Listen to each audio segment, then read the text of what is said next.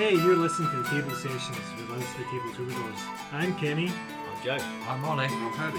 Long done. Each month, we're going to have a guest join us at the table to talk about music and have an all round general laugh. So sit back, open a beer, and enjoy the crack.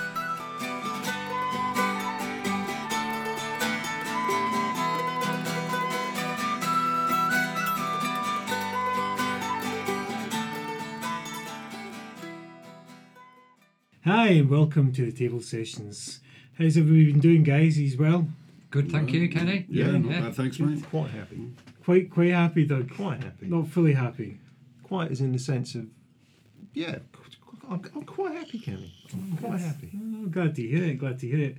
Well, we've got a special episode this uh, this month. Um, we're we're going to be doing somebody that's not quite a musical artist, but uh, and actually, but still a massive part of the Leicester music scene. I think. Um, I think you guys would agree with that. Uh, and we were going to hear some of his stories and, and some of the, the, the funny stuff he's been up to and what he's been doing since he started in music. But before we do that, guys, so has anybody been out, seen any gigs recently? Anything interesting to say? It's been a, a while since our last podcast. I went to see Paolo Nutini two weeks ago at Birmingham. Institute. That was good fun. Oh, good. Okay. Yeah, yeah, from what I can remember of it anyway. uh, but yeah, it was good, and it's the first time I've been to Birmingham Institute as well. So it's Good venue. It's a great venue. It's a Yeah. massive venue. It's got a number of different uh, kind of stages, if I remember rightly. Yeah, yeah. Well, it's yeah, same as all of the O2s around. The same as Mm. the O2 Le- in Leicester. You know, they've got a smaller venue and a bigger venue. But yeah, it was good, and he was good as well. yeah. I didn't quite catch the support act because the queues were so massive to get in, unfortunately. Right. Um, but yeah, it was it was a great night. Yeah. Good. Well, one thing I want to uh, to say to update from last podcast was we were talking about the Music in Leicester um, website. It's not .com, it's .co.uk. So apologies to everybody who's been typing musicinleicester.com and, and, and not getting the, uh, Oh, the joking. content. Yeah, yeah. After all that promotion as well, we were giving giving out there. So yeah, .co.uk. I don't know what to say. Well, it's it's my error, Joe. I'll take on board. don't. Maybe you should say the whole website address now, just for clarification. To clarification. clar- clarify it Yeah. again, okay, so it's not music, it's www. Do you want the HTTPS? Yeah, as of well, right? course. HTTPS backslash backslash. dot slash slash. Don't miss your colons. Don't miss the colon. Colon backslash backslash. Right, okay. So from from that point, once you've done that, Yeah. www.musicinleicester.co.uk, where you can find all the latest gigs and reviews and a, a, a quite comprehensive gig listing on there as well. If you were to type music in Leicester into a generic search engine, for example, would it Yeah. just come up? I imagine it probably would, but I've also typed music in uh, Leicester into generic search engines, and it comes up all the gigs in Leicester independently of that website. So it has to be that full address then. that would probably be the What best was, way. what was it again? I think it is, and again, you may quote me differently on this, but it's HTTPS Mhm. Semicolon. Colon. colon. Not Colon. semicolon. Oh, Candy, that's not going to work. Oh, well, We're, we're working hard to stamp out misinformation on the internet. And We here are. you are mixing up colons and and semicolons. uh, misleading people, you know, just it's it's worse appalling. than Elon fucking Musk. I'm, I'm, I'm worse than the UK government, mate, for misinformation. Hashtag satire. That's saying something there. HTTPS colon Colon. backslash backslash Yes. www.musicinleicester.co.uk. Thank you. Thanks, I know now. So from, from now on, that's where you go to if you want um, your up and coming gigs, your reviews, etc. Other websites are available. Other websites are available, but they won't be as good. You can get ones about Formula One motor racing, um, caravans. You know, I imagine at this point, There's a wide range of 2022, there's, interests. there's, there's a few websites now available online that cover a vast majority of different I'm types. really only interested in Formula One motor racing and caravans. Of, or, or, or is it more racing caravans? No, well, why would I do that? I think that'd be Why quite interesting. They, they're, they're Do you know how dangerous that would be? but, Yeah, but it'd but be it'd be incredible though. They always hold you up on the on the motorway. It's the I'd love to see Yorkshire marketing site as well, isn't it? What's this? eBay. Oh, yeah. eBay, right? Okay, we're going there. No, eBay. Yeah. Elongate the E. Oh no, I get it. I get it. it just wasn't that fun. Oh no, you did. I was trying to get you to say it. I was trying to get you to say it properly. All right, okay. I don't do Your accents. understanding is I- given. yeah. Yeah, I don't, I don't do accents. That's that's Doug's job. That's. You know, Mysterio here. Yeah. Yeah, man of, many- man of a thousand voices. Of- All of them sounding like you. That's what they call me on the street. Or Matt Berry, as we found out, all of them sound Yeah. like Matt Berry. Yeah. Yeah. They all sound like someone doing a bad impression of Matt Berry. A bad impression of Matt Berry is a good impression of you, though, apparently. So I hear. Um, but so nobody else has been in it. Just just Ollie has been to a gig. You I went to the Mary Wallopers last week. That was fun. you don't mention that earlier. The Mary Wallopers. I made it for the last two tracks. Yeah. yeah. Ollie came in first. I didn't want to interrupt him. All right. Okay. Okay. So tell us about the Mary Wallopers then, Joe. They, were- they were a lot of fun. We tried to convince them to come out of us afterwards, and they were going straight back to their hotel. So they weren't that much fun then. Well, no. It's all bravado and show for the Yeah. stage. Some people call that professional, but you know. Yeah. we just call that lame because we're not that professional. Mm, mm. I mean, well, you know, if you offered the chance to go to Leicester's premiere, hmm. sort of home away from home for the Mary I think- then why would you not want to go? Well, I I don't think they even refused the generically labelled tonic wine as well. They Did did. they? They, they refused the generic label Dunaway. Yeah. Which part of Northern Ireland are they from? Derby. Donegal. They're from Dundalk. Dundalk. Apparently. Dundalk. And they, and they don't do the tonic. No, they weren't. They're from Dundalk, which is right on the border. So, oh. and they knew about it when I pulled the bottle out. They knew They about just didn't it. want to they partake in just it. didn't want to partake. You know, and they weren't interested. I interested think in giving seeing, Irish people a bad yeah, name. they weren't interested in seeing the highlights and lowlights of Leicester. No, I'm surprised. So we made our own friends at Duffy's instead. yeah, Yeah. Good. who've come all the way from Northampton. Northampton. Yeah, All the way. yeah, especially for the gig, and they ended They'd up at walked Duffy's. actually, so it Yeah. was a long way. He had a very sing-song sort of accent, which did, I yeah, enjoyed a lot. Okay. Oh, uh, Liam, Mc, what's his name? Liam McGuinness or something. like that. He was close, yeah. Can't Something remember. like that. Who was support? I don't know. I didn't get there for that. Right, oh, okay. Yeah, I was late. Finished work and then went straight there. Although what I would say, guys, if you do get a chance to s- see the support acts, please do so um, mm. because that would really help us. Because that's normally us. Yeah, the chance it's, it's us. Yeah, always a bridesmaid, never the bride. But uh, yeah, so definitely check out the support bands when you can. I'll endorse this. yes. Too right. Yeah. We've got a new section as part of the show because these these stories that I keep getting from Joe are quite vivid and detailed and interesting. So this week we- we're going to start, and we're going to have to come up with a, a theme tune for this at some point. But for the time being, we'll just call it what it is. This section is called Joe's Roadside Finds. So Joe, in your travels on your days off, what have you picked up recently? This week, Well, this week, last week, this week, Kenny, I have mostly found surfboards. surfboards. Mm-hmm. And tell us about how you came across said surfboards at the side of the road. In great detail, or just For those people that are interested, but who also collect things from the side of the road, go into go into as much detail as you could pre- prepare to. to give us. well, I, I stopped in a lay-by Yeah. because uh, my friend that I was with decided that he wanted to go to the toilet, Okay. and there wasn't a toilet because we were in the middle of nowhere. Yeah. So lay-by, unfortunately, was the closest thing to a toilet. yeah. In the lay-by was an electrical box that powered some thing somewhere, Okay. and next to the electrical box were two surfboards. What In area were you bags. in? Uh, it was quite mountainous, Right. so the surfboards didn't make any sense. Right. Okay. Mm. I, after he told me that the surfboards were there, I called him a liar, as you would imagine. and then he I think this is a lifted reasonable one of the point, yeah. surfboards up and threw it in my direction. Right. And then I had no choice but to believe. Do you now It own surfboard. said surfboard? They're in the garden. Oh, okay. And have you used said surfboards? Given that Leicester's quite landlocked, It is quite landlocked. Yeah, I it's- haven't had the chance. I'll be honest. you're waiting for the snow. I am. I am. Yeah. I'm. I'm banned from the wave pool at Beaumont Leys Right. Leisure Centre, so unfortunately I can't take them there. Okay. But I hope to use them in the future. yeah. Well, perhaps maybe one day. I mean, the climate. You know, Mm. Well, I don't know. I mean, ways. get yourself decent wetsuit and go up Stoney Stanton then. Could do. There's not many waves though. And it's also Right, well, you get yourself an outboard or three, power them up, and then I think that becomes a whole different sport then. Though it's not surfing, is it? we could invent one then, can you? Could do. Motor hmm. surfing. Yeah. Yeah. No, I don't mean put the outboard on the board. Do you mean strap it to my back? No, just stick it at a suitable point, wait for it, power them up. That'll create waves, and then you can ride the wave out. Maybe you should take one to a gig and go literally crowd surfing. Yeah. Literally, Could do that. crazy. Yeah. We don't get a lot of people at our gigs, so it's the only. Yeah, we could, we could play thing to wipe out. and Crowd knock Rolly surfing's not really a thing it? now, though, is it? You get No. chucked out of venues for doing do, yeah. it, don't you? I mean, it's encroaching on people's personal space, which I think is uh, Boundaries, mate. yeah. When you like that. frowned upon these days. right, okay. Not like when we were kids. We, It was a rite of passage, It wasn't was, it? yeah, yeah.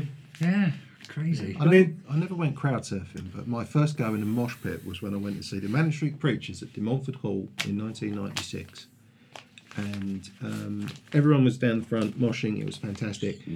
And in the time it took them to play repeat, I was hit by two bowls of piss and a lit cigarette. Wow. And that's why we don't do crowd it- surfing. Those were the glory I days. mean, I blame Jack Black for the uh, lack of crowd surfing these days because, you know, beginner school of rock, he tries it. Yeah. And no one and catches him. Nobody catches him, falls Yeah. flat on his face, and I think everybody found that hilarious, so So now that's nobody's what's- doing it anymore. Yeah. I, I, I blame personally the, the lack of attendance at gigs these days because people aren't buying tickets in advance, and so when you try and crowd surf to three people, uh, It just doesn't work. it Yeah. doesn't work at all. No. There's more floor than there is people. There's not much point yeah. Unless you've got a surfboard. unless you've got a surfboard. Well, there But you then- go. Yeah. You found the, the, the solution to a problem. Then I you might have to take the fins off though, because otherwise But that would my be- public liability insurance. Yeah. Yeah, and of course that. you're going to have to wear a wetsuit. Yeah, yeah. There's a lot of complications in this, I see. And, and Barry, you've been busy recently. I, I noticed uh, Joe was telling me you set up an OnlyFans page to help Yes. get a bit more money in. yeah, OnlyFans, yeah. Yeah. you Um, comparing Extractor fans, Heaton fans. It was a bit, it was a bit, in, you know, facetious on me really because I don't have any fans. Never had any fans. Never will have any fans. So it's, you know, just shows willing to the right people that I've done it. But I don't think it is going to earn me dollar one. Well, like, like I said, I think you missed the, the type of fans and the type of page that it was. Um, it's almost like compare the meerkat here. We were, we were just comparing types of fan, stand fans, pedestal fans. Yeah, extractor Land fans, you know. fans. Yeah, Those Dyson ones without blades. Yeah, well, well, we could get And- excited and those kind of fans. You know, I mean, there, there is a video of me in uh, the Haymarket toilets dipping my hands in and out the Dyson. You know, um, I'm sure that's really going to go down well. the, With, the Airblade, they're pretty good actually. yeah, Yeah, yeah. you know, But like I said, it's, uh, I think that's a different type of OnlyFans page completely. yeah, probably, you know, Some would say more probably somewhere somebody in Wisconsin who, who would probably, you know, sign up for it. You know, Yeah, you know, or you know, somewhere in the deep south, maybe of America, where they use fans quite a lot. You know, Pote- air conditioning enthusiasts. Yes. Albuquerque. Yeah. Albuquerque, yeah, yeah. The, Al- the Albuquerque Air Conditioning Enthusiasts Club. Mm. yeah. They'd be huge. interested They're all that. subscribed. Mm. It, it, it, it's a huge community on Reddit. Tens of thousands of them. As far as I'm aware, Albuquerque's a big place, so I imagine there would be maybe not tens of thousands, but at least three or four. You'd be surprised. It's all them hot jogs and jumping frogs or so, isn't it? That's the problem with the place. well, that's it. Yeah, exactly. Um, but we di- we digress, guys. We digress because Wasn't he we've from got Sunderland? Paddy McAloon. Wasn't he from Sunderland? Something like that, He's not going to need a fan. It's fucking freezing up there. yeah. yeah. I've been on a night out in Newcastle. But he was singing Nobody about wearing any- Albuquerque at the time with the hot dogs and the jumping frogs, though. So From the you point know, of view of a man in Sunderland. well, possibly, perhaps he's a dreamer. Oh, that's nice, isn't it? Yeah, dreamt of you know wide open spaces that are landlocked. Yeah. You know. Not So, many do you need a couple of surfboards? Because we know somebody's got them. Well, you know, I'll see if he wants to rent them off Joe. They're for sale, actually, so you're welcome to buy one if you want. You And that, live- that, that extends to the people that are listening, obviously. If anybody's interested in a couple of Do they surfboards get a found outside the TTT road. graphic with it? Of course not. No. That'd be you- stupid. Yeah. Being able to live out the California dream in your own garden is enough. They don't get free merch. Nope. You not Well, see it's the personalised. Do you not actually. see the budget? We're Get a in- few more quid for personalised shit these days, don't you? They can pay extra for it. I'm happy to do it then. As but long as I you will don't have mind to it. make the stencil. Yeah. Hmm. As long as you don't mind it's just It's all a s- cost. Viral. You know, add to the invoice really. We're in a serious depression. I saw Jeremy Hunt on the news Well, look- at lunchtime. Look, So mate, just so learn he to said- breathe. Get outdoors more. Go to the woods and learn to breathe if you're in a serious depression. Buy a depression. surfboard from me. Or buy a surfboard Yes. from Joe. Yeah, Oh, and then gee, ponder alright, why okay. you did that, and then Yeah. have buyer's remorse. I'm surprised Why that have I got a Alex's Preacher's surfboard? career's not re- resurfaced. We're in serious Yeah, depression. why have They've you got got the perfect one when you can have two? The, the closest I'm going to get to the California beach dream is Rutland Water, and that just isn't the same. No waves again. No waves. no. Well, they can be on a rough day actually. Yeah. It gets windy. Been out there on a catamaran once time. It was a bit choppy. Yeah. Hmm. Well, we, di- we digress, fellas, because we've got we've got a special guest today on the, on the show. I say today, tonight even. Um, and this person, like I said at the beginning, uh, is has been on the music scene for many many years. Is synonymous with the Leicester music scene. Um, all the venues that we have here in Leicester, he's either been in one doing the sound or been in one having a pint, whichever. Sometimes both. Sometimes both. Sometimes Generally both. Yeah. So today, uh, without further ado, people, we have Ollie Petch. How are we doing, Ollie? Good, yeah, good. Yeah. Proud to be a guest on uh, on the table sessions. Yeah. Well, we couldn't get anybody better, so we thought, Yeah.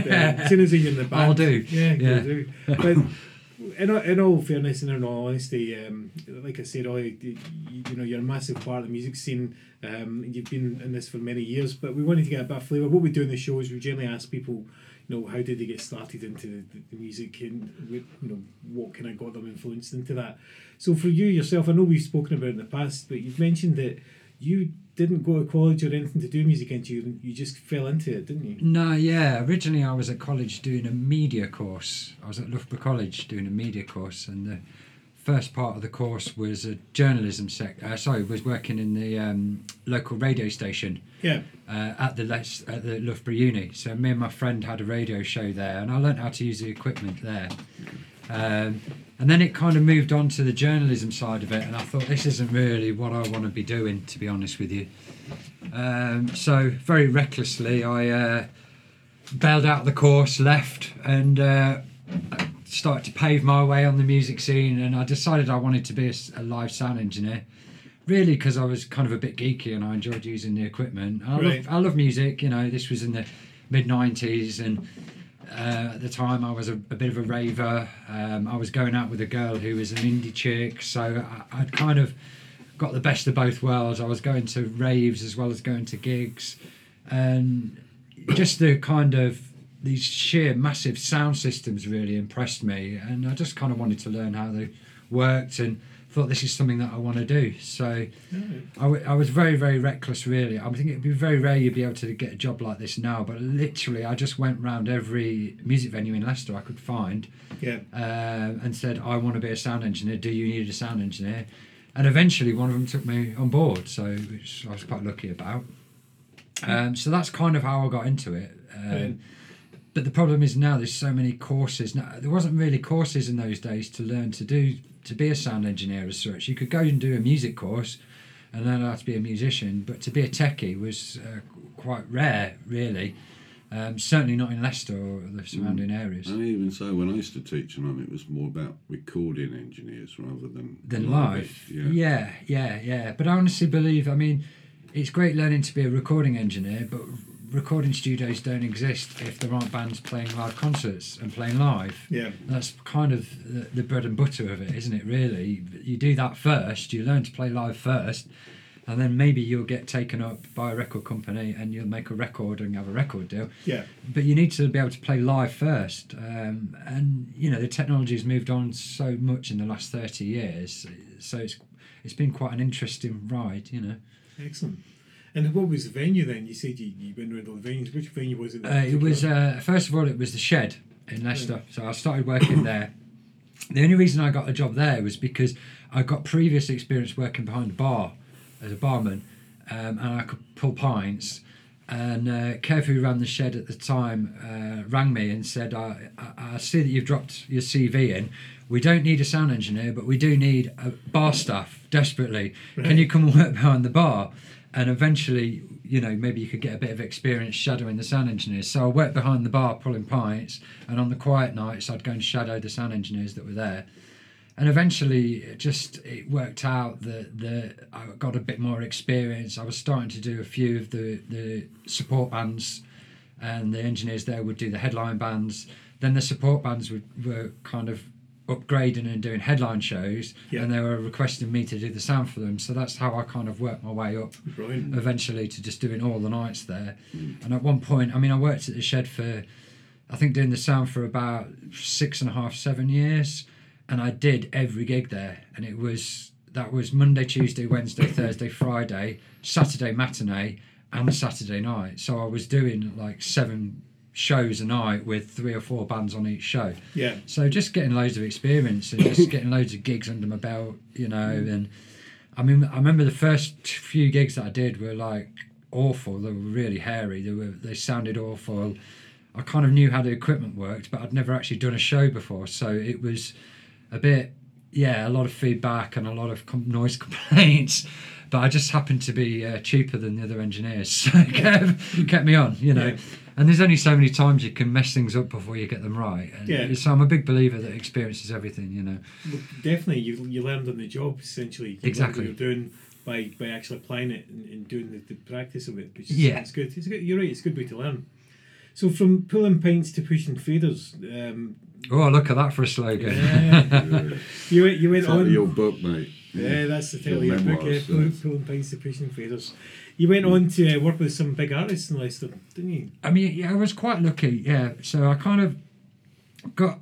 I was working at the shed for quite a long time, um, and then the person that used to hire the sound system to the venue um, decided he, he had to go on tour with a with a band, and so there was no longer a sound system available to the venue. So I ended up getting a, a business loan and buying a sound system Right. and renting it back to the shed. Right.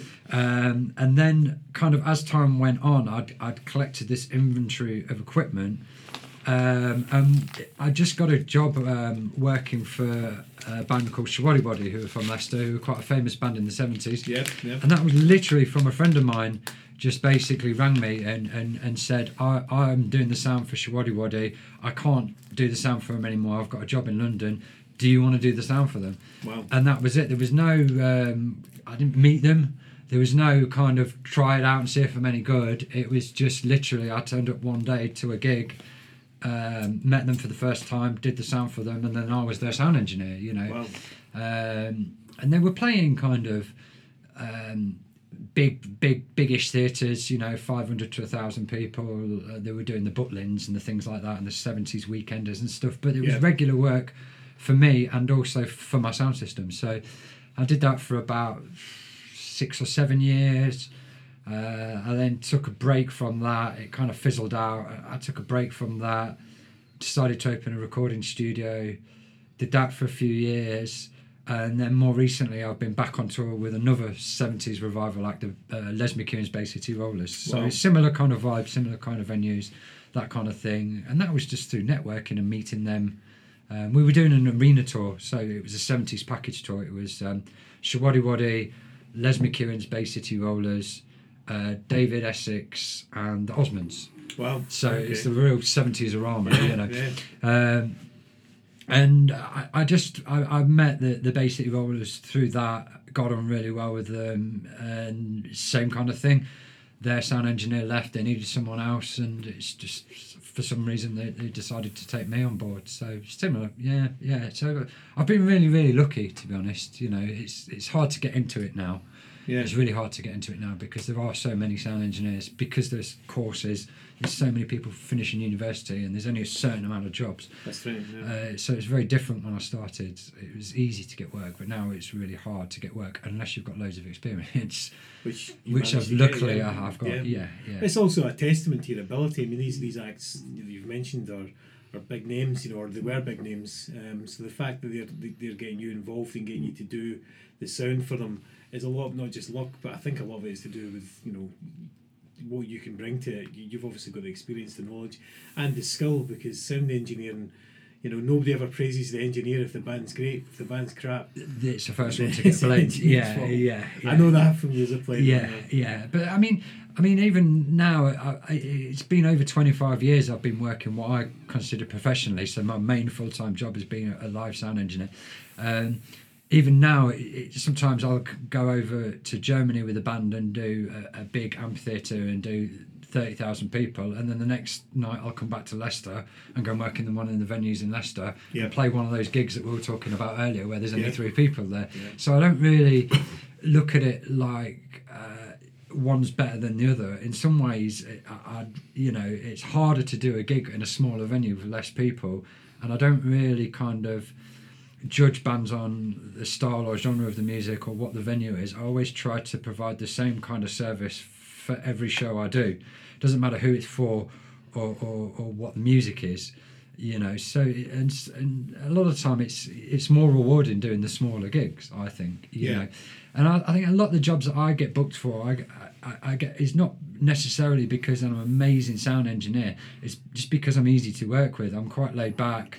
I'm quite chilled out. I work well under pressure. So I don't. I think actually the the sound and the technical part of it is like ten percent. You know, Yeah. the other ninety percent is people skills and and your way of working and your method of working. You know, and how quickly you work as well. You know. That's that's definitely it because as we know, musicians and egos come hand in hand. Yeah. Yeah. Being able to kind of balance that and work with that. Yeah. Yeah. really good. And you- were with. You said you obviously you're a full time uh, sound engineer, and I know uh, with COVID hit you hard, obviously, because work uh, just cleared up completely. It was up. nuts. Yeah. So how did you manage to get by with that? Because you were in Canada, weren't you? Uh, with, Yeah, so I, I was with? Les McKeown's Bay City Rollers, and we just started a, a tour of Canada. It was a forty-day tour, and and when we went away, this COVID thing was, I mean, it was just starting to happen, and it was a little bit serious, and it was just a little bit of a joke. Because I remember being on the plane and, and hearing about toilet roll shortages and pasta shortages, and thinking, well, this is a bit funny. Those were the. Um, yeah, yeah. Uh, but then it really seriously hit, particularly in the UK while we were away. Um, so we'd done, I think, five gigs in Canada, and there was no restrictions, um, no lockdown, nothing like that. People weren't wearing masks. We'd had two days off. So we'd done four or five gigs. We've got two days off, and we're in Toronto. We're enjoying ourselves, relaxing. Uh, there was no social distancing or anything like that had been brought in.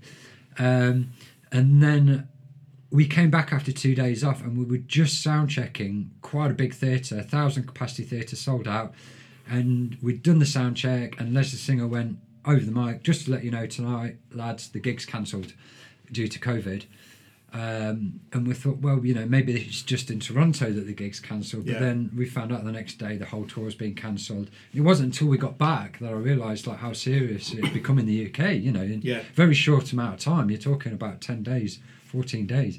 Um, but so yeah, it was it was you know quite tough. And then back from Canada, and then like no work for like nearly two years, near on two Wow. years. You know, so yeah, it was really hard. Yeah. So what, did you do then during that period to keep you going? And I mean, imagine that must have been really hard. Obviously, no income, but then the fact is you're not getting that interaction either. yeah, it was quite hard. I mean, uh, it, I, I I've been quite lucky because my wife has got a, a, has quite got quite a good job, um, and she was a fashion designer, so she worked remotely from home. So I wasn't in the position that a lot of musicians were in, where that they didn't have nothing coming in. We had our mortgage paid and stuff like that. Um, so you know, bless her, she she she managed to sort out just paying the mortgage and the bills. Uh, and then during COVID, I was lucky enough to get sponsored by a couple of venues in Leicester, the Soundhouse, uh, Firebug, and Duffy's Bar, all sponsored me to um, do some online sh- live streaming. Oh. So basically, I just through boredom, um, and a lot of other musicians were bored and stuff, Yeah. and I had people messaging me saying, "Oh, we've got a bit of downtime. Uh, would you be interested in, in in doing some remote sessions one to one with me Yeah. on doing sound? You know, so basically how to do sound for my own band, how to set up my rehearsal room, how to basically do a bit of recording." Um, so I started doing that, and then a few of the venues picked up that I was doing this, and the venues had got funding from the Arts Council and the Music Venues Trust, Brilliant. so they got a bit of money that they'd got to kind of distribute as such. Yeah. So they sponsored me to basically do this online streaming once a week, just talking about live sound, very similar to what we're doing now, except I was just talking to myself and hoping that people were tuning in and listening and watching. Yeah, you joined a band, didn't you? And I joined a band. Yeah, yeah, I joined a band towards the end. get- of- we'll get back to that, yeah, yeah. towards the end of COVID, I joined a band when the Yeah. obviously when the restrictions eased up and we were allowed to meet up. Yes, yeah, um, yeah, uh, you know, which has been great fun. Yeah, so um, yeah, yeah. I mean, it was quite lucky that I got that, and um, and also the the Soundhouse Leicester similarly were doing live streaming concerts. Yeah.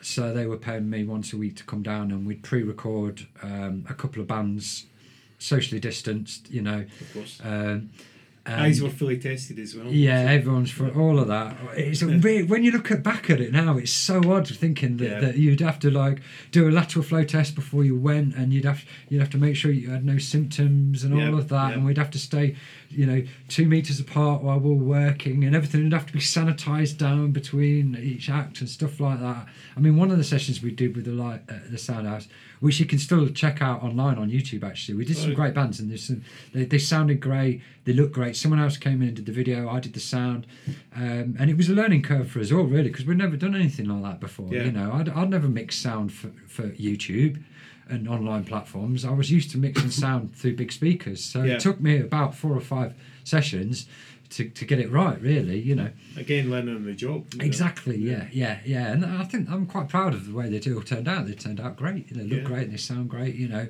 And also the bands were getting paid as well because they basically, what happened was, the venues put in for funding from the Music Venues Trust. So the Soundhouse, for instance, put in for funding for programming gigs because at the time it was when they were allowed to reopen and you can only have 50 people in the venue Yeah. and you had to be a certain amount of meters apart and you Yeah. had to have a one way system and all of that.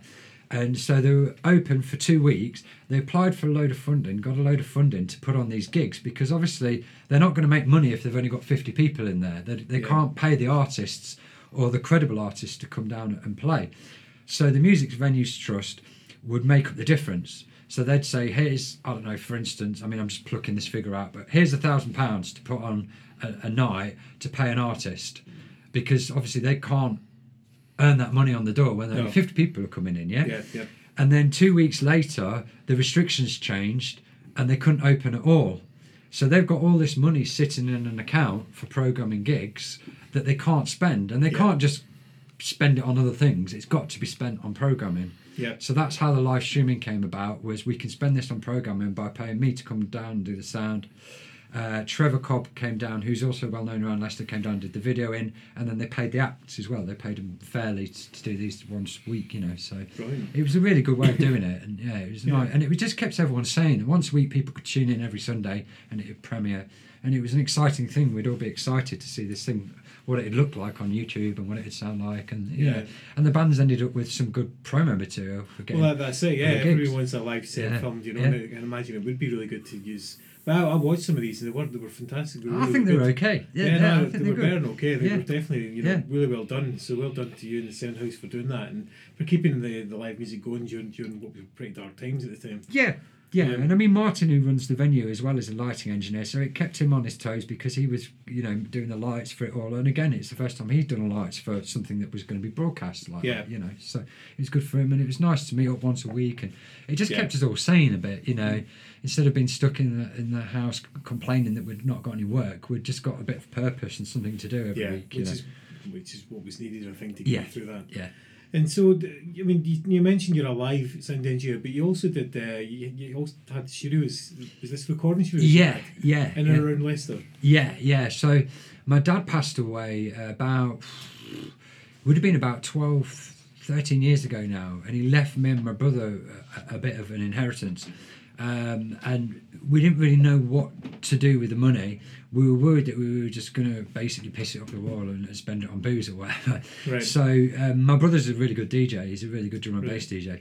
Um, so we kind of had the idea of we were going to set up a studio with the idea of um, he would go there and practice his DJing, and I would record a few bands. And we set it up really not as a money making thing, just as a way of a testament to my dad, really, and something that we, instead of just wasting the money, you know. So we, um, I'd already got a little bit of recording gear which I'd collected over the years through my PA and buying pieces of equipment, you know. So I'd got a decent computer and decent mics and stuff. And also recording was a bit. It was something that I wanted to start doing a bit more because it's completely different to live sound. Yeah. And so I honestly believe that you just need to get stuck in and do things to be good at them, you know. Um, so yeah, we spent his money basically on kitting out an old knitwear factory. Wow. Um, above, um, there was already an existing rehearsal rooms called RPM rehearsal rooms, which was near De Montfort University. Mhm. And I approached them originally and said, you know, you've not got an on-site recording studio. Would you be interested in a recording studio? And they said, well, we've not really got the room, but there is another floor upstairs. So yeah, basically the money was spent majority on doing that out and fitting it out and building it and making it look nice and sound nice. And yeah, we were there for about five years, and then sadly it got shut down due to fire regulations for oh. the upstairs. Um, Right. I, personally, I, I I think it was more property related uh, Yeah. because about six months later the whole place got knocked down and there was Yeah, two the, da- flats the downstairs got kicked out as well. the downstairs got kicked out. Was as we well. developing that area? The guy that owned the building locked him out and wouldn't let him get his equipment out. Right. He Okay. ended up having to break in to get his Yeah. amps and stuff. Yeah, yeah, yeah. And I've had a similar experience with another studio where I moved to afterwards. Yeah. Um so I, I eventually, that happened, it got shut down due to fire regs, but then I moved to another place and there was a little bit of a hole in the market because he was no longer doing rehearsals. And it, recording is not really, it, it, it's not really sustainable. What you get per hour doesn't really pay the rates and doesn't pay for a decent engineer. So the next place I set up some residential rooms, and uh, so I had a, a whole knitwear to factory to myself this time. Right. One floor was uh, resident rooms where bands basically booked it out for the month. They could come and go as they pleased. Uh, they had it in the day and up until 11 o'clock at night in the week. And I, I had my recording studio downstairs in the evening in the week and all weekends. Wow. Um, but it's never really made me any money, but it's never cost me any money, if that makes sense. So you're kind of breaking even. I guess. Breaking even always. And yeah. it's a passion. Yeah, yeah, and it's nice. It was nice to, to, to, to provide proper rehearsal rooms for bands. You know, they were really nice looking rooms. They were nice sounding rooms. Yeah. A lot of the time, you go into rehearsal rooms. I mean, they were a lot better now. But when I was like a teenager, starting to rehearse and going to the rehearsal rooms, you'd book a two-hour rehearsal, and you'd spend the first forty-five minutes trying to make all the equipment work and searching around for, for a drum stool or a Yeah. microphone lead or something like that. Going to So bar what- in the new Yeah, or, or you'd have to knock on the room next door and go, "Are you are you using all your mics? If not, can we use one?" Yeah, and, yeah. yeah. So I- uh, you know, I did pride myself on all the rooms were soundproofed. You know, you couldn't really hear the bands next door. They were all kitted out with decent PAs. They had Yeah. nice floating floors. This was on uh, Burnmoor Street, just near the Leicester City Football Club. Yeah, yeah. Where the Showaddywaddy lockup is. Uh, that's where, well, at the, at the time I was working with Showaddywaddy and they stored their stuff there as well. Yeah. So it was kind of my home there. So I had my studio downstairs, rehearsal rooms upstairs, and then I had a big loading bay where my PA lived and all of the Showaddywaddy backline lived and stuff. So I'd come and go from every gig there and load in and out from every gig. It was nice. It was a nice little hub, you know. And we had some great bands there coming and going and did some great recording sessions as well, you know. Really proud of everything that came out of there. So. And you're, you're still recording now, aren't you? Um, I know you've got bands you've been doing recently. Up at, uh, is it Quad? Yeah, mostly now because I've still got all the recording equipment. Um, I mostly do remote recording now, so I come to your rehearsal room, set up a, a makeshift recording studio, and record bands either in your rehearsal room or if they've not got a rehearsal room, I normally suggest that they hire quad because they're nice big rooms and they Yeah. sound good. I do some recording there. I, I can do live recording uh, at venues if bands want to do a live record Brilliant. you know, or, or like when we were doing the live streaming, if people want to hire a videographer to come along, I can come and multi-track the the band's live set. Yeah. I can either mix it or they can take it away and mix it. And this is where it's changed a bit since I started. When I started, like bands were coming to me and they were doing the whole project with me. They'd do a rehearsal upstairs in the rehearsal room, then they'd come down and record with me Yeah. and then I would mix it. I'd do the overdubs and I'd mix it. But now the technology has changed where bands really they come and they just do the drums because that's the loud bit that they can't record in their house, yeah. Very, yeah, Whereas the things yeah. like the vocals and the guitars, the technology has changed now where every musician really has got some kind of a recording setup. Yeah. Even something rudimentary, a basic laptop and a sound card, you can get Yeah. really great results out of now. Yeah. Whereas that didn't really exist when I started, you know. So it's it's a different way of doing things now, you know. It is, but I still always find it's better to have somebody that knows what they're doing and can give you outside input into your, your music yeah. and you know a little bit of production. Yeah, yeah, and it it is. But I mean, back in the day when when record labels were paying for for recording studio time, it'd be like fifty pounds or hundred pounds an hour, which bands just can't afford. Yeah. So to, to go for a guitarist to go through like overdubs and trying things out is a very expensive Yeah. way of doing it. Where at home they can do that. They don't have to even have a guitar amp anymore. They can just plug straight into a sound card and everything is digital and it's so close the, the digital version of, of, of these amps and these mics. It's Yeah. so close, you, you know, and I don't know. You've got to embrace these things. Sometimes I hate them because it's kind of doing me out of work. Yeah, Uh, but sometimes I love them. I think they're great. You know. So it, it- yeah, it's a catch twenty two situation. But as far as I'm aware, there's yet to be anything as close to recording a drum set in a nice studio with a nice set of mics, with a good engineer and a Yeah. good console, and you know, it's rare to emulate that in a computer. That's right, and that's the key thing. You're right. If you can get a really good drum sound, you can build everything around that. Yeah, yeah, yeah. And I'm, I mean, normally I'm lucky when people come to my studio, they're, they're impressed by the studio. Then they'll come back. They'll maybe go away and do guitar overdubs. Uh, they might do vocals at home, but uh, but they might come back and go, "Well, can you mix it?" or something like that. Yeah. So, but I don't mind. I'm just happy to work with bands, even if it's just for an hour. Right. At the start of the project, Yeah. if it comes out and it's a good product, then I'm happy. You know, it's as simple as that. Yeah. Well, this is normally the, the section where we have music. We're a music show, um, and so to touch in with what you're saying there, we're going to play a song um, that you you recorded this. This is a, li- a live record that I made. Right. Yeah, yeah. it's- So it's, this is from when I was with uh, Les McKeown's Bay City Rollers. So for those of you that aren't really familiar with, with the 70s scene, uh, and bearing in mind I was only born in 1979, so even I'm too young for this. Les McKeown was the lead singer of, of the Bay City Rollers. Um, and then more recently, when I've been working with him, when I call it Les McKeown's Bay City Rollers, he's the lead singer going out with a session band as such. Yeah. They were a great band. Um, sadly, he he passed away during COVID, so the band are kind of no more. They are still going out as a band, but obviously not with their lead singer anymore. Yeah. Um, so the first song that I wanted to, to share with you is is unreleased. It's unheard. It's a recording that I made uh, straight off my mixing desk of a gig that I did with them, and it's a song that's not originally a Bay City Rollers song, um, but it's by a band called the Honeycombs. All right. Okay. Okay, um, and more recently, um, it, it was a hit f- uh, for a band called the Dead End Kids, and it's a song called "Have I the Right," and it's a very very simple song. Um, it, it's a very catchy song.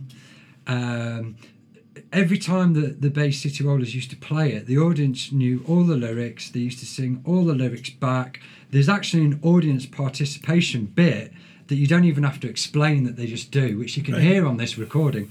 Um, and as I say, it was never recorded or, or, or really performed in the heyday of the Bay City Rollers, but you'll hear from the recording that Les says that he, he, he kind of confuses himself. He always thinks that this is a Bay City Rollers song, but it's absolutely not a Bay City Rollers song. Fantastic. It's a simple song. It's simple verse, chorus, verse, um, and it's just a really powerful guitar-driven song. So I hope you enjoy it. This is uh, Les McKeown's Bay City Rollers version of "Have I the Right." Here's a song that I really like singing. Well, I like singing them all, but in particular this one because it was never actually a Bay City Roller hit. It was only a big, huge hit in my head for the Bay City Rollers. And every time I sing it, I think this is definitely one of the Bay City songs, but it's not really. But let's pretend it is. It's called "Have I the Right." Have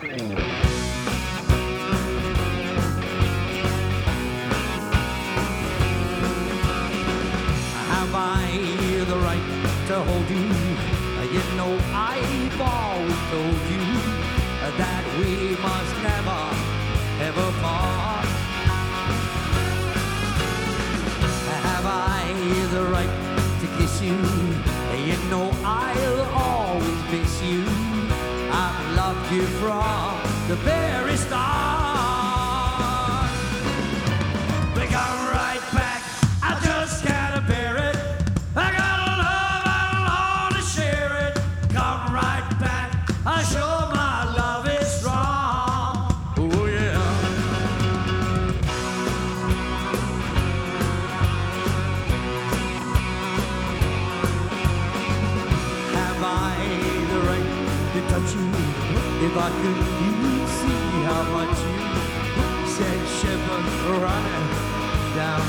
my. Have I the right to thrill you? You know I'll wait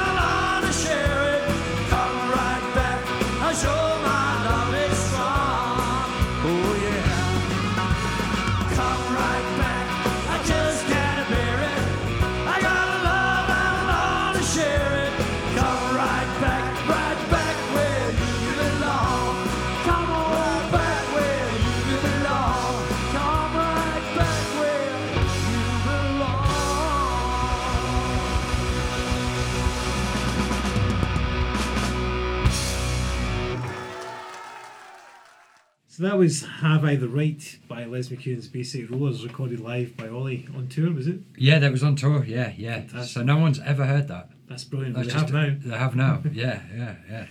So on top of all your uh, your sound engineering, your live recordings, your listening, mixing, you're also a musician yourself.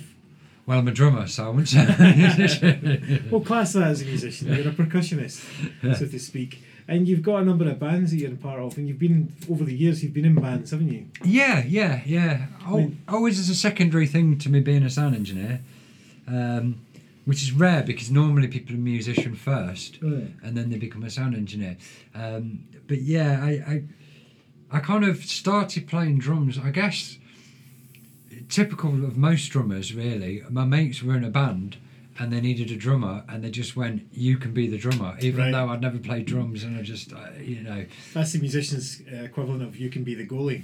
exactly yes exactly yeah yeah yeah exactly that yeah so i don't know i mean yeah I, I at the time i was kind of working as a sound engineer and i um, so i bought a drum set and started playing i guess it was when i was first starting working so i would have been about 16 17 yeah Right. yeah and i played in a, a grunge band in Leicester called homespun we were like a typical kind of teenage band. We'd play the Princess Charlotte, the Shed, all those kind of the Royal Mail, all those kind of places.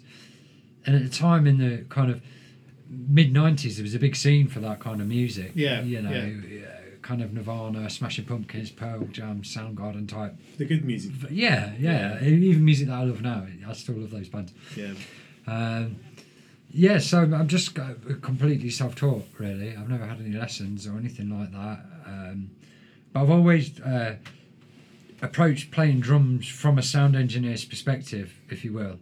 So I'm not particularly technical, but all my favourite drummers that I do the sound for are good sounding drummers. They're not Yeah. particularly technical. They're just good sounding drummers. Their kit sounds good, and they, and they've got good timing. You know, Which is important. which is very important. Yeah, yeah. So I mean, I don't really get much of a chance to play my full drum set now. And then with you guys, I'm obviously moved. I've, I've learned this new instrument. I've got this cajon thing and and stuff. So I've learned a different way of, of, of approaching it now, which is quite nice. You know. Yeah, so as, as said uh, earlier on, obviously during lockdown, uh, Wally in his spare time came ac- came along and joined up with us, the Troubadours, um, and we've been now as a band for two years, probably about that. Going on. Coming It's on got to be, yeah. Yeah, and you, you, you basically learned the cajon purely for this. Um. Well, a little bit. No, you, I mean, mo- you moonlighting as like some kind of cajon. yeah, yeah. For hire. Yeah, yeah. I mean, I had played. I, uh, up until recently, I was in a band called the Forty Hertz, and that started off um, with me playing cajon, with a similar kind of vibe to this really, where we could uh, rock up and just play around someone's house to rehearse. Yeah. Um, but very quickly, I realised that the music that we were playing didn't really suit percussion and cajon. It really suited the drum set. So with the 40 hertz, I was playing a mixture of um, kind of raucous, drunken barroom songs and 90s hip hop and R&B, Hall which is and, and a little bit of Hall and Oates chucked Yeah, in for good yeah, measure. Yeah, yeah. So we tried to pick the most random covers we could Right. and the majority of those covers were songs that didn't have like a live acoustic drum set or percussion on them. They were programmed drums, Yeah, uh, yeah. drum machines and stuff. And we did our own versions of, of them. Really, we had a male singer and a female singer, and we try always tried to swap over. So on the original, if there was a male singing, it'd be female singing, and vice versa. Um, and that was made up very much of, of a couple of musicians that had got a little bit of experience and, and, and were quite well adept. But like you know, I didn't play that much, and then we also recruited one of our friends that wasn't a musician at all. Wow. It's the same old thing. We went, oh, you- you're, do you want to join our band? You're our mate, type of thing. and he taught himself. I mean, he's a musical genius, Chris. He taught himself harmonica, slide guitar, keyboard.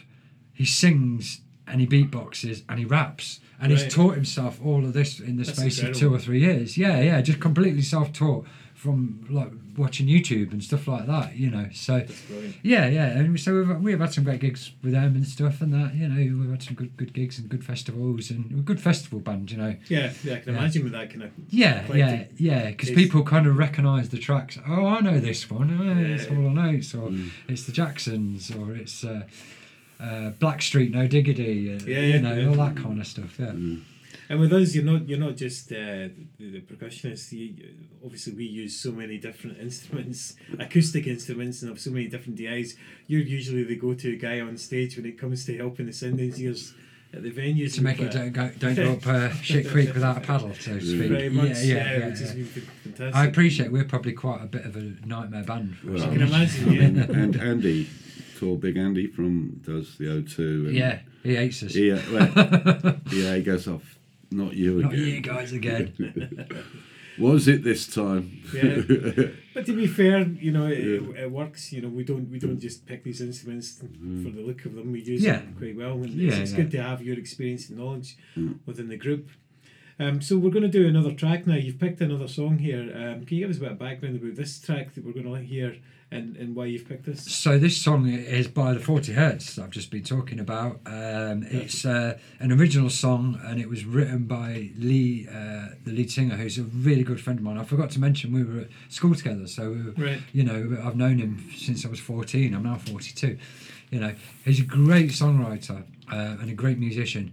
Um, he doesn't really go out that much and play very often, which is a real shame. He should be on the Leicester music scene a lot more. Um, he writes really good, dead honest songs, dead catchy songs.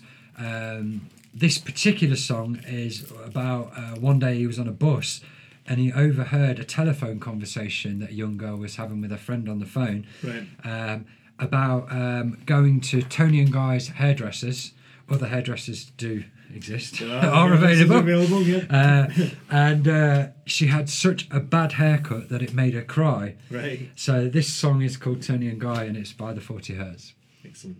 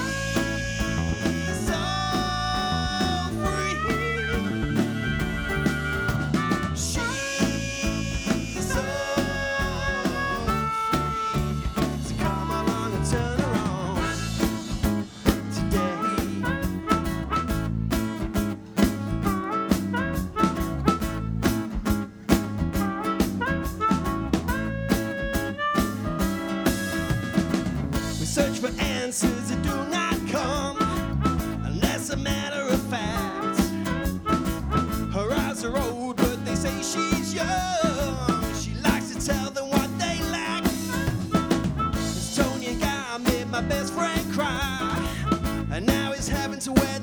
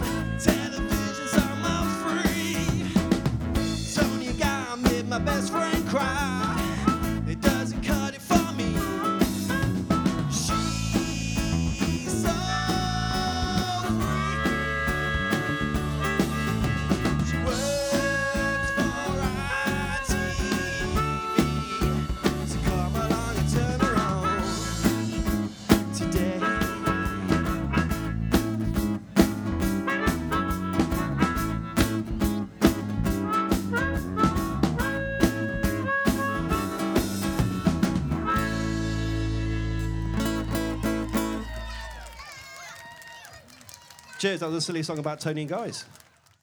So that was Tony and Guy by the 40 Hertz. What a good track that was. Really, I should have mentioned actually that was uh, recorded live at the Western Park Festival. Oh, brilliant. Yeah, a few by, years By back. yourself again. Again, straight off the mixing desk. Yeah, yeah. So I was playing uh, and doing the sound, but uh, I paid someone just to come and babysit the mixing desk while we played, and Right. I literally just pressed record and play on my recorder and hope for the best. And it came out quite well actually. Yeah, it did. Yeah, yeah. It certainly did.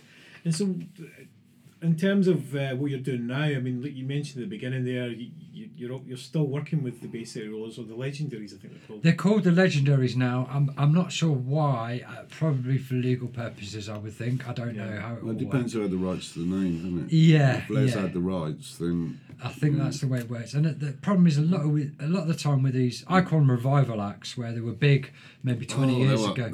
It was approaching Beatlemania. It was They called, they used to call it Roller Mania, and you couldn't Yeah. walk anywhere without some girl with a tartan scarf Yeah. wrapped around her wrist or. They were huge, as were Showaddywaddy and all those yeah, kind of bands and the yeah, yeah. Rubettes, and they were massive. Um, yeah, uh, sorry, I forgot what question you, what you asked there. So you, you, you, you mentioned earlier. Oh, yes, I'm still touring with still the- playing, doing that. Yeah. You're, you're doing the uh, the sound of the venues in Leicester. Yeah, I mean, essentially now I'm a freelance sound engineer. I mean, I still do run a PA hire company, so I do rent out sound systems as well as Right. just myself as a sound engineer. Um, but yeah, I'm essentially freelance now, so I work all over the place. I, I, you know, I kind of say that my spiritual home is the sound house because I'm the main in-house engineer there. Yeah. Um, occasionally, if I go on tour, then we'll find other engineers to work there. And then just after COVID, I started working down at the O2 Academy in Leicester in the main room do, as a monitor engineer. Again, that's a new thing for me. For those of you that are listening uh, and you're not sure, a monitor engineer is the uh, sound engineer at the side of the stage doing the sound for the bands, just so they can hear themselves. Yeah. And you've done some big acts. We've done some great acts down there. Yeah, we've had some great acts down there. We've had Yard Act down there, who are my favourite new band at the minute. Yeah. They were fantastic. We've had Duran Duran down there, Skunk and Anansie, Gary Numan, The Oh, Enemy. right, Yeah, I mean, it- it's been great working down there, and it's been a real good challenge for me Yeah. doing a new thing because I'm so used to being out front in the audience and mixing the sound for the audience. So doing it from the side of the stage now is a completely different Well, you could do both at one time. I mean, first time I you ever came to my attention was uh, the band I was in at the time. We had the graveyard shift at one of the big sessions up at De Montfort Hall Gardens, and you were doing the sound. At Summer Sundae. Was it a summer Sundae? Summer Sundae at De Montfort Hall. Yeah, I remember. out in the- yeah, Yeah. and a big tent, like you Yeah. know, we were on the graveyard shift, so we were the first band on at the weekend, and you managed to do monitor mixing From out front of the house, Yeah, from yeah. right down the back of the tent. I'm more Yeah. comfortable doing that, to be honest, than I am Yeah. uh, doing it from the side of the stage because Yeah. I find it easier to know what the bands want when I'm Mm. out front. It's harder at the side of the stage because all you can hear is a goddamn drum kit a lot of the time. Yeah. You Yeah, know. we didn't have one, Yeah, yeah. not even a cajon. But it just shows you sometimes all you need is a brick to make it sound great. So you being, know. being part of a Yeah, but a- you just appeared with it, and I was thinking, where the hell's he found this brick from? I don't even remember that, but you know, it must have done the job. Well, so, so be, being a, a good sound engineer doesn't necessarily just mean being able to do the sound. It means being ingenuitive. Yeah. uh, at the t- you know, Yeah, yeah. come up with some of the Yeah, yeah. And, and anything you can to make sure that the artist is happy. that and it's happy. Yeah, I, I think if, if the bands are happy and the artists are happy, then my job's really easy. I don't like to spend ages sound checking. I just like to make sure that, I, like I do loads of gigs. I've done gigs with Joe when he's in the Brandy Thieves, and we've mm. done festivals, and you have no sound check whatsoever. You just plug in and play and go and hope for the best. Mm. Really, I, that, that's my kind of thing. I'd rather do that than spend hours sound checking. Whenever I'm driving back from a gig, and it, mostly I go to a gig and drive back. Sometimes, like when I was with you guys at Beer Theory, I'd stay there for the weekend.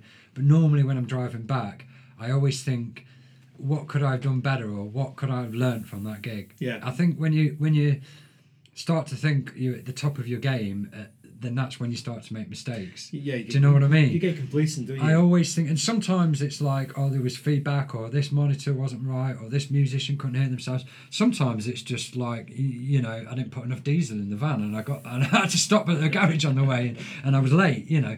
So every gig is a learning gig for me. Even now, like 25, 27 years later, every gig is a learning gig. It doesn't matter what gig it is; it's always a learning gig. Brilliant. So what what have you got on currently then? What's your current projects? I know you've been doing. You mentioned uh, live recordings where you take your equipment to the, the rehearsal rooms, etc. What what current projects are you working on at the moment? Um, at the minute, I've um, I've been recording a band called Octavia Wakes. Good band. Uh, yeah, they are a good band. They played with us down at Duffy's. Yeah. Uh, they're a great band, and Maya, who sings in that band, is a sound intern of mine. That's how I met her. She was doing sound experience, uh, sound yeah. work, uh, yeah, work experience at the Sound House. Um, and they're like a great uh, pop punk band. Um, so I remotely recorded them at Quad, um, and then they're kind of because she's uh, a good engineer in her own right. Yeah. she's mixing it Oh, brilliant. all. So, but occasionally, like only the other day, she rang me and said, "Can I have a few tips on mixing drums and stuff Yeah, like that?" yeah. So I'm doing that. Um, and then other than that, I've not got any recordings on at the minute. Actually, no, no, no, not really. No, no. There's, there's one band I think that you need to get. Yes, yes, Yes, yes, yeah, yeah, Certainly. yeah, yeah. Well, there's loads of bands I need to get on with and Yeah. record, but I mean, it's not it's not really something that I, I need to promote it better and push it a bit more. Like I do. don't advertise that I do it really. It's just if you meet me in a pub somewhere, I'll go. Oh, by the way, I can record you if you want. Yeah. You know, um, but mostly now it's just it, I, I, I don't so much do uh, studio recording now uh, because I've not got my own studio anymore. Yeah, yeah. You know, it's it's quite it's quite a long-winded task to set it all up from scratch every time. Yeah. So yeah, now mostly it's it's like live gigs that I'm doing now. Um, as I say, I'm at the O2 and then I'm in house at the Sound House. I'm working for a Pink Floyd tribute called Dark Side of the Wall, Okay. um, which I've got a gig with them this Saturday, which is quite an exciting gig because it's a lot of it's quite a big setup. You Right, know, yeah. as you can imagine with Pink Floyd, Yeah, there's yeah. like saxophones and female vocals and big drum kits and samplers and sequencers and yeah, so that's quite exciting. But yeah, other than that, just trudging along doing the same old really and just trying to be the best I can at it. Good. Uh, You're doing very well at it. So, what does the future hold then, Ollie, for, for you? What have you got? Say, the, the, old, the age old question is where do you see yourself five years from now? Five years from now, probably doing exactly the same thing as I'm doing now, but just a bit grey with a few more wrinkles. I don't know. I'd quite like to get um, my daughter into sound because I want her to kind of take over from me Yeah. and learn about it. She's not interested at all at the minute, unfortunately. she is learning um, keyboard and singing at the minute, so she has just slowly started to get into music. She's at the age now where she likes proper bands as well, which is Yeah, nice. She loves good, she yeah. loves Easy Life and bands like that. Um, but I don't know really. I don't know. I don't know I, what what the future holds. I don't know because I've never really had a plan. Right. Do you know what I mean? I've always just kind of my plan is just to try and earn a living out of music. Right. And whether that be doing live sound, whether that be playing drums, whether that be doing studio stuff, I don't know. I mean, I think I'll probably keep doing live sound as long as my ears hold out. Yeah. I've been very lucky with my hearing. I've got Yeah. great hearing. A lot of engineers that I know have lost their hearing, you know, and have struggled. Um, Yeah. you know, as long as I can still chuck my PA system into a van and drive it on tour, I'll go on tour. You know, I would quite like to go on tour with a with a band that's not like a revival type act. Yeah, I'd yeah, like to go on tour with a younger up and coming band, Okay. but it's hard to find that kind of job because generally those kind of bands want to go on tour with an engineer who's younger. Yes. Yeah. It's, it's rare that they want someone of my age to go on tour with them. Which So- is weird because you're probably younger than the legendary bands you- or the revival acts you're playing with. yeah, yes. But you're older than the. Yeah, the- but I'm older than the bands I actually want to work with. It Yeah, yeah, kind of is yeah. weird to kind of. yeah but i mean i don't know i mean I, mean, as i say i don't I, I d- I don't really mind what acts I work with. Like I, d- I- love working with all kinds of music, and it's a weird dynamic because there's certain types of music that I can't stand to listen to, Yeah. but I love doing the sound for. Right. You know, and there's certain bands that I'll see and I'll go, God, I don't like this at all, but they're an awesome band and they sound amazing. You know, Yeah, so yeah. it's a it's a weird dynamic being a sound engineer and being able to step away from genres and going well this isn't my kind of thing like i i hate nu metal and that kind of stuff but i love doing the sound f- Yeah. for it you know I imagine it'd be quite challenging. yeah yeah but so I, I don't know i mean i don't know i just i would like to i don't know i'd, I'd like to go on tour with a younger more up and coming band and see them progress a little bit you know Yeah. but then i sometimes get that in the local venues that we play with Yeah, uh, exactly. that they play Yeah, we've always got upcoming. yeah yeah yeah Well, like I say, we, we we really appreciate you coming in. Um, thanks for having me You've been since I've been in Leicester. Certainly, you've been a name that's just bandied about as the the best of certainly one of the best engineers, that- and, and uh, long may I wouldn't say that. Yeah, the people that say it, I, I value their opinions very highly. So The uh, best at pretending, maybe. yeah. but yeah, yeah. So thanks very much, Ollie. That's that's really good to speak Awesome, to you. And, cheers. uh, thanks for, Yeah, cheers, for the mate. tracks. So that was interesting, guys, wasn't it? Yeah. Yeah. I enjoyed that. Yeah, yeah, I imagine you did. Oh, Ollie's still here. Yeah. Oh, good. He didn't. He didn't. He didn't sneak out like our last guest did the last time. Well, he, no. he's Ollie stuck around, and he's also drinking beer, Of course. which, which is good. You know, it's part of the, the ethos of the show. So what we got coming up then, Or the fellas? What's the of the um, what's that? Or the ethanol of the show. Oh, the ethanol of the show, yeah. Yeah. yeah. So any any uh, up and coming events you can think of that we should maybe be plugging? We're not getting many. Uh, There's much something happening on the 26th, isn't there? The twenty sixth Yeah. this month. Yeah. That's a Saturday, I do believe. yeah, it Maybe is. it's Yeah, that big, is yeah. it?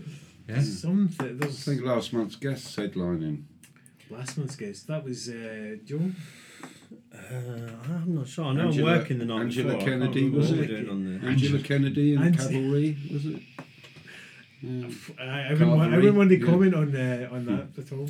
Uh, it's Andrea Kenny. the Andrea token Kenny. boy. I A think token is what you're boy, yeah. for, and she was on the show. You're right. She was. Yeah. She was our second ever guest, Yeah, and it was a cracking show. And if you've not listened to that, we do recommend you go back and listen. yeah. So yeah, I've it's a- yet to see that band in its entirety, Right. but I know all of those players separately, Right. and they're all great players. Well, if you combine all the greatness into yeah, one thing, yeah, I'm looking forward to that one. yeah. And I mean, they, they, they're a, they're a great band um, overall. With uh, and then the lineup on that bill itself also is also yeah, fantastic. yeah. I mean, not just because we, we are there, Mm. but then you've got additional uh, artists. That Michael gonna Vickers is great. Yeah. Yeah, and I've only ever seen him solo, Right. but he's Okay. great solo. So I'll be interested to see him with the band. And Warren Zevon's playing. Yeah. One, Yeah, he's good. Yeah. He's really good. I heard he was good. of Durham. Yeah. Yeah, yeah, yeah. yeah. Or what was his actual name though? Warren. Warren Island. Warren Island. Yeah. And I don't know Suzel. No, I She's don't. new. She's up and coming apparently. Oh, she is it? Yeah, okay, showcase So, set. yeah, so uh, Andrea's doing her best here to promote to up try and and coming well, that's good. It's fantastic, yeah. Yeah. So that's going to be a really good gig, and uh, if if anybody can make it, if we can get this podcast out in time, so people can Yeah. hear it, um, come come along to that. And as we talked about earlier, and we spoke about in the last show, you know, venues are struggling. They can't put on gigs unless they know that there's definitely going to be an attendance there because we, we can't run at a loss, so we're going to lose these venues. Mm. So if you're going to go to a show. Buy your tickets. Buy a your tickets. Confirm Yeah. your attendance. What are you waiting for? Yeah. You know. And can I say, if you buy a ticket, turn up to the show. Yeah. Might Because as well. what I've seen I'd recently get, is, I'd get a is- free is- bowl of cur- uh, chili. At this show, yeah. Yeah. Yeah. But there's been a lot recently in the venues I've been working at where they've sold, say, maybe 50 pre-sale, and only 25 people will turn up. That's mad. That's Wh- mad. which which which is really annoying for the venues because they think well we've got 50 to 100 people coming so they staff the bar yeah. accordingly Yeah. and then if only 20 people turn up they're g- even then making a loss because obviously they've got to pay the bar staff that's it. yeah yeah And uh, ultimately, as well, you know, if there's not enough people at the shows, Joe can't crowd surf. I, well that's true So, guys, come on. You know, we've got these surfboards. They're ready to go. We're going to do it. One one gig, we're going to do this. We're going to have. It's Joe- going to be you. You're going to be the one. Uh, Well, I, I, Yeah, I don't know if people would be able to. They will. They will. I'll get them to do it. Right, I'll. I'll get them all G'd up. Aye, okay. Yeah, well, yeah. I'm looking forward to that day. Mhm. But So anyway, yeah, not as much as the people that are going to be holding me up. But, but yeah, anyway, guys. So there's been a, it's been really good to speak to Ollie, and it's uh, it's been good. This is our third podcast now. And, um, we're not doing it weekly like I used to say. Unfortunately, we're doing it whenever we can be arsed.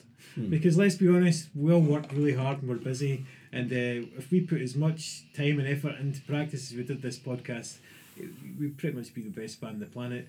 Anyway, uh, Joe, did I ever ask, uh, say to you about it? There's a little quandary here to end the, end the show with. What's the difference between me and Kasper Schmeichel? Uh, I don't know, Kenny. What's the difference between you? and Well, I'll, I'll give you. I'll give you a clue, mate. It's, it's not my blue eyes and blonde hair. I'm not Norvik or Danish or whatever he Or is. Arian. or Aryan at No. all not at any point in time. I don't promote that certain Mm. you know. For those of Foot- you, foot- no. it's not well. mm. I wasn't a professional. Foot, would you believe I was not a professional football player? Although I did play in goals when I was a kid, but that's Yeah. not it. that's like being a drummer Did, It's like did in your a dad play for Manchester United? My dad didn't know. No. Unfortunately, no, no. Mm. I think my dad probably he's been to Manchester, but Has uh, he? yeah, I think that's probably. But, but again, that's not it. Oh, Any I don't know. clues? You're gonna Any have clues? you're gonna have to tell me, Ken. Well, Kasper Schmeichel and I have both lived in Falkirk, have both lived in Leicester, and I've both been in France recently. There you go. You I thought that was going to be a joke. and, and now in reflection, I'm wishing it was. It was just a, it was just a quandary, uh, one of those throwaway things.